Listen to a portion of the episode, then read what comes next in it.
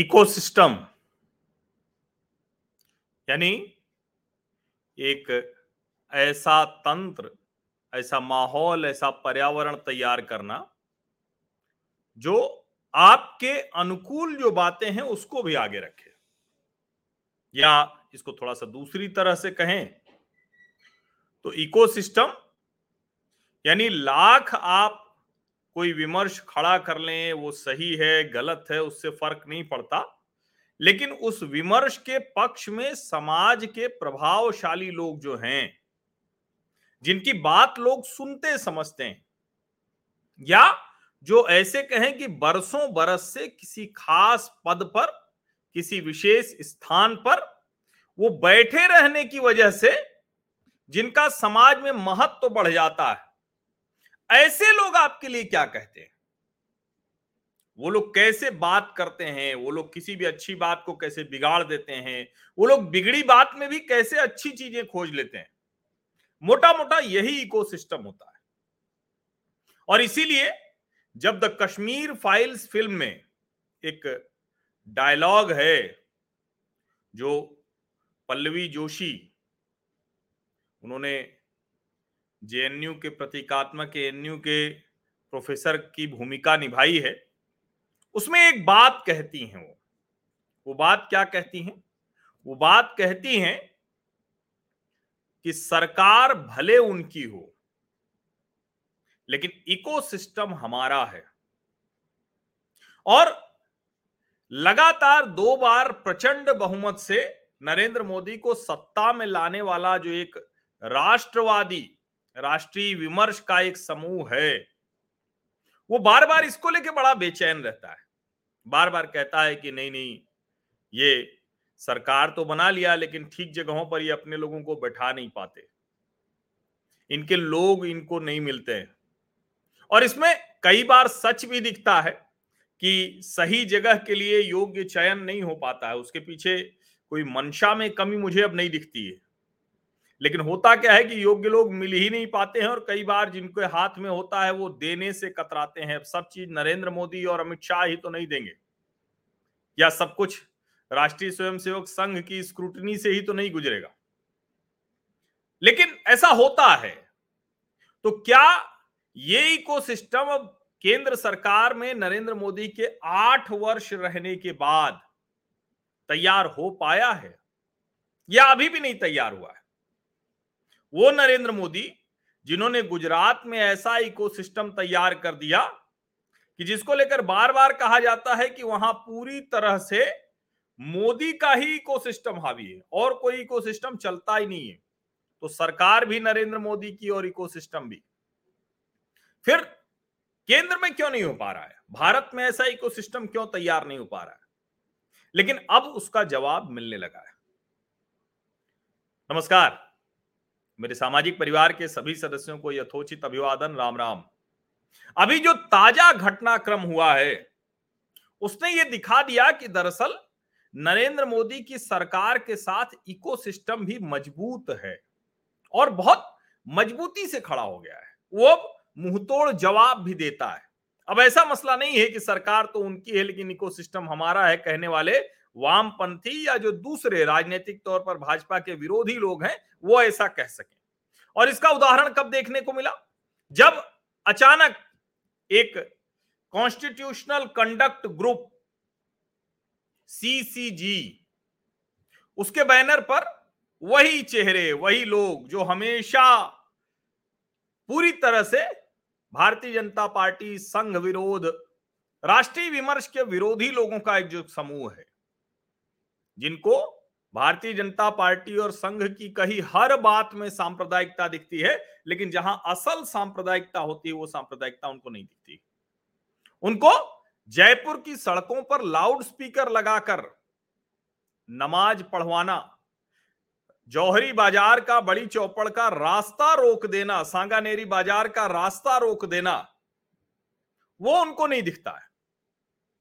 लेकिन वो इस बात को लेकर अक्सर परेशान होते हैं या कहें कि परेशान करने की देश को कोशिश करते हैं। वो देश को परेशान करने की कोशिश करते हैं। वो जो परेशान है, वो तो 2013 के बाद से परेशान है। और उन नामों को अगर ध्यान से देखेंगे तो वो नाम वही हैं जो अलग अलग समय पर उपकृत, पुरस्कृत, सम्मानित होते रहे। अब उन्होंने बना लिया कॉन्स्टिट्यूशनल कंडक्ट ग्रुप अभी जो कॉन्स्टिट्यूशनल कंडक्ट ग्रुप है इसके जवाब में एक सीसीजी आ गया। सीसीजी के जवाब में सीसीजी आ गया। और इसने बताया कि कैसे नरेंद्र मोदी सरकार का अपना इकोसिस्टम भी बहुत मज़बूत हो रहा है। और कमाल की एक जो बात है कि न तो नरेंद्र मोदी अपने लोगों को कोई पद्मश्री पद्म भूषण पद्म विभूषण दिला रहे हैं। न राज्यसभा में उस तरह से लोगों का नॉमिनेशन कर रहे हैं। उसके बावजूद एक बड़ा वर्ग तैयार हो गया है जिसको ये लगता है। और अभी जिस वक्त ये सीसीजी बनाम सीसीजी की चिट्ठी चल रही थी, उसी दिन एक हमारे वरिष्ठ पत्रकार मित्र हैं, उनसे मुलाकात हुई। तो उन्होंने कहा कि अगर स्वतंत्रता प्राप्ति के पश्चात भारतीय जनता पार्टी, तब तो जनसंघ था, उसकी सरकार आ गई होती तो ये सारे लोग, हो सकता है, जो उधर खड़े हैं, वो इधर खड़े होते तो ये तो एक वर्ग है जो सम्मान, पुरस्कार, पद, उसकी वजह से इकोसिस्टम तैयार करता है। कहीं कोई विश्वविद्यालय मिल गया, कहीं वीसी बना दिए गए, कहीं कुछ और बना दिए गए, कहीं किसी ठिकाने पर बैठा दिए गए, अच्छी खासी रकम मिल रही है, एक बड़ा ऑफ़िस है, बहुत सी चीज़ें हैं। अब ऐसा नहीं है कि उन जगहों पर किसी की ज़रूरत नहीं, होती है ज़रूरत। लेकिन उसका इस्तेमाल इकोसिस्टम बनाने के तौर पर पहले की सरकारों ने लगातार किया। और ये सरकार, इसके, इस सरकार से बहुत नजदीकी से जुड़े हुए लोग भी मानते हैं कि वो इकोसिस्टम बनाने में ये नाकाम रहे। लेकिन फिर भी जब देश के एक सौ सत्तानवे पूर्व न्यायाधीश नौकरशाह पूर्व सैन्य अधिकारी, वो सब चिट्ठी लिखते हैं और वो कहते हैं कि जो चिट्ठी लिखी गई है, वो एजेंडा ड्रिवेन है पॉलिटिसाइज्ड है। वो कंसर्न सिटीजन ग्रुप के बैनर तले जो लोग हैं, ये कोई छोटे मोटे लोग नहीं हैं। ये बहुत बड़े लोग हैं। इसमें ढेर सारे पूर्व न्यायाधीश हैं, पूर्व राजनयिक हैं, पूर्व आईएएस अफसर हैं आईपीएस हैं आईआरएस हैं आर्म फोर्सेस के बड़े लोग हैं, सैन्य अधिकारी हैं। और वो जो 26 अप्रैल को चिट्ठी लिखी थी उसको कहा, उन्होंने, उन लोगों ने लेटर लिख के कहा है 26 अप्रैल चिट्ठी का, कि ये जो चिट्ठी है, ये जो सीसीजी कॉन्स्टिट्यूशनल कंडक्ट ग्रुप बनाकर देश में घृणा, हिंसा, एक खास तरह का विद्वेश वो फैलाने की कोशिश हो रही। बायस्ड पोलिटिसाइज्ड स्टेटमेंट्स के ज़रिए ये स्वीकार्य नहीं। ये ऐसा नहीं है कि एकदम से इकोसिस्टम नहीं तैयार हुआ, काम नहीं कर रहा है। अब तो लगातार वो दिखने भी लगा है। जिस तरह से जवाब वो दे रहे हैं तो इकोसिस्टम तैयार भी हुआ है, मुंहतोड़ जवाब भी दिया जा रहा है। आपको टीवी पैनलों पर भी अब दिखते होंगे बड़े बड़े पूर्व नौकर शाह पूर्व पुलिस अधिकारी, ढेर सारे डीजीपी हैं जो आज ये बात करते हैं, जो राष्ट्रीय विमर्श की, राष्ट्रवादी विमर्श की बात कर रहे होते हैं। ढेर सारे ऐसे पूर्व राजनयिक हैं।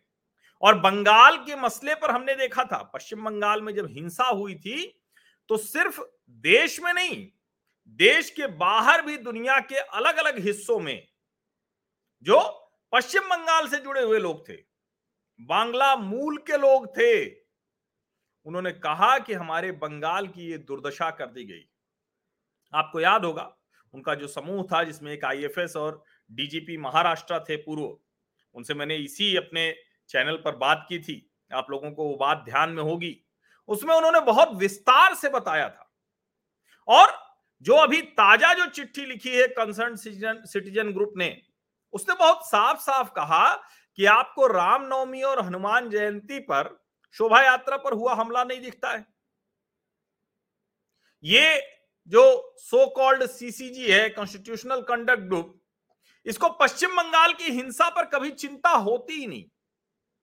इसको देश के अलग अलग हिस्सों में सांप्रदायिकता, संस्थागत तरीके से, सरकारी सहयोग से, समर्थन से बढ़ाने पर भी कोई चिंता नहीं होती।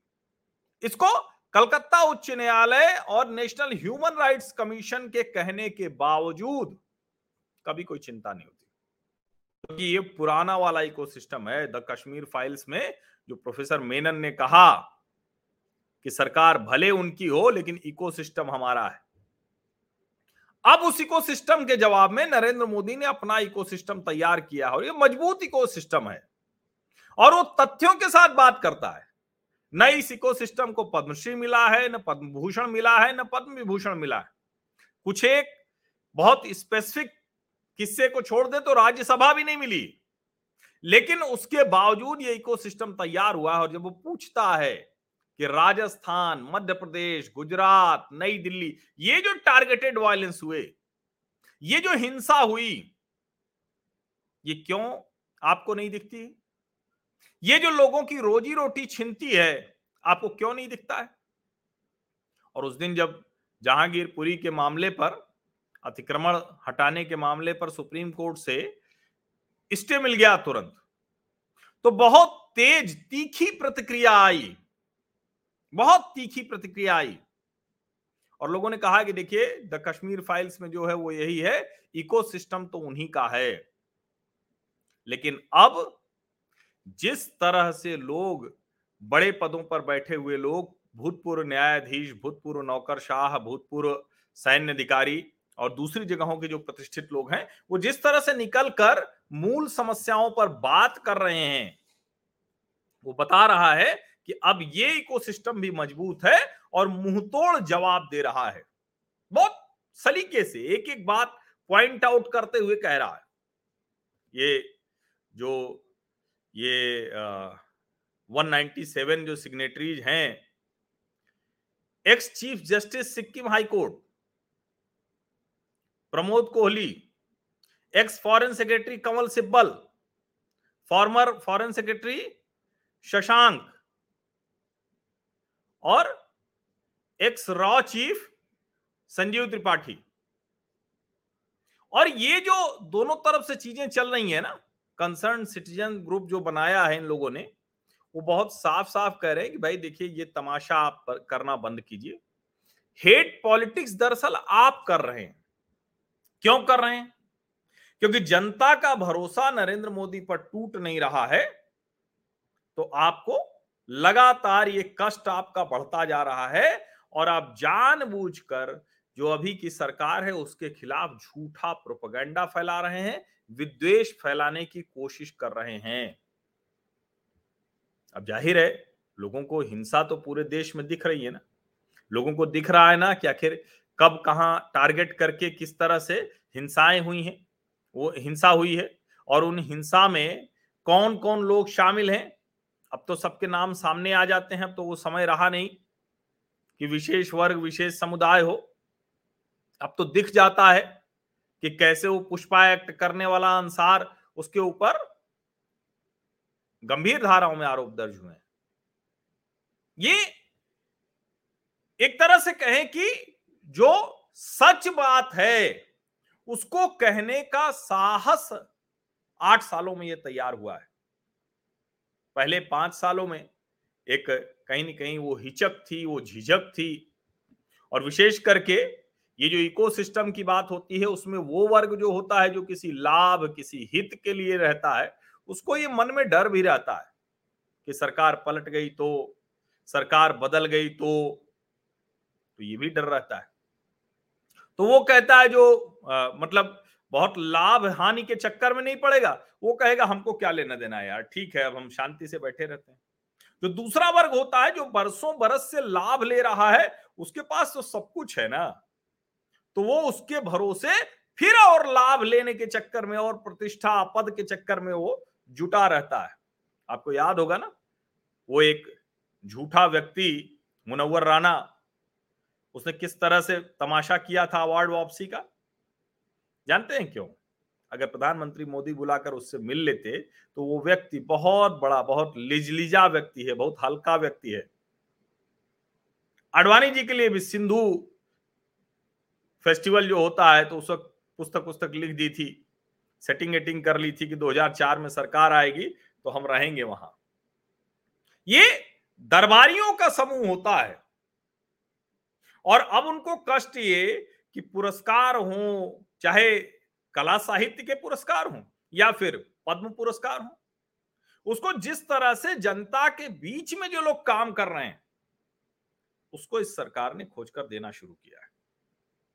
इसलिए वो इको सिस्टम तो हिला है और वो विरोध करेगा ही करेगा। ये कोई छिपी बात तो है नहीं कि पद्म पुरस्कारों को बेचना, पद्म पुरस्कारों को किस तरह से खरीदा जाता था। अब ताज़ा आरोप तो बेहद गंभीर है ना। कि यस बैंक के राणा कपूर ने दो करोड़ रुपए में M S M F Hussain की पेंटिंग वो प्रियंका गांधी वाड्रा से ली, जिससे कि उनको पद्म भूषण मिल जाए। आप सोचिए। और ये एक वाक्य नहीं है, नितिन गडकरी भी बता चुके हैं। ऐसे ढेर सारे वाकये हैं। यानी सत्ता के ज़रिए लगातार पुष्पित पल्लवित होने वालों का जो समूह रहता है, वो एक काम करता है। अच्छा है। हालाँकि मैं ये मानता हूँ कि अगर राष्ट्रीय विमर्श के लोग हैं, राष्ट्रीय विचार के लोग हैं तो निश्चित तौर पर जो भी जायज़ लोग हैं, उनको जो ज़्यादा काम करने वाले लोग हैं, जिनको खोज खोज के लाते हैं राष्ट्रपति भवन में वो जब पुरस्कार दिया जाता है तो लगता है कि भाई ये है पद्म विभूषण वाले, पद्म भूषण वाले, पद्मश्री वाले लोग। लेकिन राष्ट्रीय विमर्श के लिए अलग जगाने वाले लोगों को भी सरकार को पुरस्कृत करना चाहिए। ये नरेंद्र मोदी को भी पता है कि ये वाली जो पद्म पुरस्कार वाली लाट है, ये किसी के लिए ना तो अवार्ड वापसी करने जा रही है, ना कुछ करने जा रही है। और मैं तो ये निजी तौर पर मानता हूँ कि अवार्ड वापसी से बड़ा गलत काम कोई नहीं, या ऐसी कोई बड़ी वजह हो, वरना पंजाब में कुछ बुरा होगा तो केंद्र सरकार राजस्थान में कुछ बुरा होगा तो मोदी शाह अपील करें और उत्तर प्रदेश में कुछ बुरा होगा तो सीधे सीधे ये नरेंद्र मोदी और योगी आदित्यनाथ की गड़बड़ी। लेकिन अच्छा है कि अब जो इकोसिस्टम की लड़ाई है, उसमें नरेंद्र मोदी ने भी और भारतीय जनता पार्टी ने भी अपनी स्थिति मज़बूत कर ली है। अपनी जो पोजिशनिंग है, वो अच्छी कर ली है। और इसीलिए अब जो ये कॉन्स्टिट्यूशनल कंडक्ट ग्रुप जैसे लोग हैं तो उनके जवाब में कंसर्न सिटीजन ग्रुप भी आकर खड़ा हो जाता है। अब लोग ये पूछते हैं कि भाई आपकी उस समय आँख बंद क्यों हो जाती है? और ये बड़ा सवाल है, लेकिन अच्छा ये है कि भले ही इतनी मारामारी के बाद, इतनी मशक्कत के बाद ही सही, इतने समय के बाद ही सही, लेकिन अब सिर्फ़ सरकार नरेंद्र मोदी नहीं चला रहे हैं इकोसिस्टम भी खड़ा कर रहे हैं, चला रहे हैं, और ये बहुत ज़रूरी होता है। ज़ाहिर है, आप लोकतंत्र की बात करेंगे तो बिल्कुल लोकतंत्र में ये अधिकार होना चाहिए, ये गुंजाइश होनी चाहिए, और वो गुंजाइश हमेशा बनी ही रहेगी। लोकतंत्र की यही खूबसूरती है, लेकिन लोकतंत्र में आपको अपनी बात मज़बूत रखने के लिए, अपनी सही बात भी ठीक से रखने के लिए भी इकोसिस्टम चाहिए। अच्छा है कि अब मोदी सरकार वो इकोसिस्टम बना पाई है, जो बरसों बरस दूसरे लोगों की ही ठेकेदारी रहता था। ये छोटी बात नहीं है, ये बहुत बड़ी बात है। और इसके साथ एक जो अच्छी बात है कि ये इकोसिस्टम जो तैयार हुआ है, उसमें ऐसा नहीं है कि सबको कुछ न कुछ उपकृत करके ही तैयार किया गया है। लोगों को लगता है कि एक रात है, जिस समय दुनिया भर में भारत की प्रतिष्ठा, भारत की चर्चा हो रही है। और वो कोई सिर्फ़ ये इकोसिस्टम देश के भीतर का नहीं है कि फॉर्मर ब्यूरोक्रेट, जस्टिस और आर्म फोर्स के ऑफिसर कर रहे हैं या कोई बड़े लोग कर रहे हैं। दुनिया भर में बड़े बड़े राष्ट्राध्यक्ष अब ये बात कह रहे हैं कि भारत के बिना तो न तो कोई विवाद सुलझ सकता है और न ही भारत के बिना कोई स्थिति दुनिया की ठीक कर सकता है। हर मंच पर भारत की ज़रूरत सबको है। ये जो बड़ा इकोसिस्टम का बदलाव है, जो आपको डॉक्टर एस जयशंकर की बातों में दिखता है बड़े बड़े मंच पर Europe, Britain, America, Germany, France, जो भी आप समझ लीजिए, यूरोप के सारे देश ले लीजिए और जो दूसरे देश भी हैं, उनको जो जवाब देने का तरीका है, वो बताता है कि दुनिया में भारतीय तंत्र, भारतीय इकोसिस्टम कितना मज़बूत हुआ है। तो इसलिए हर वक्त ये रोना कि इकोसिस्टम उन्हीं का है। ये बात सही है, कश्मीर फाइल्स में जो कहा गया है, वो अभी भी बहुत हद तक सही है, लेकिन अब तो जेएनयू का भी इकोसिस्टम टूट गया है, जो जेएनयू की नई वीसी आई हैं। पहले भी वो लोग परेशान थे, अब नई वाली वीसी जो है वो शांति श्री धुले पंडित जी तो उनसे तो और ज़्यादा वो लोग परेशान रहते हैं। तो कहानियाँ खोजते रहते हैं कि कुछ तो निकालें, कुछ ऐसा निकालें जो मिल जाए। इसी में उनका जीवन बीत रहा है उस वाले इकोसिस्टम का।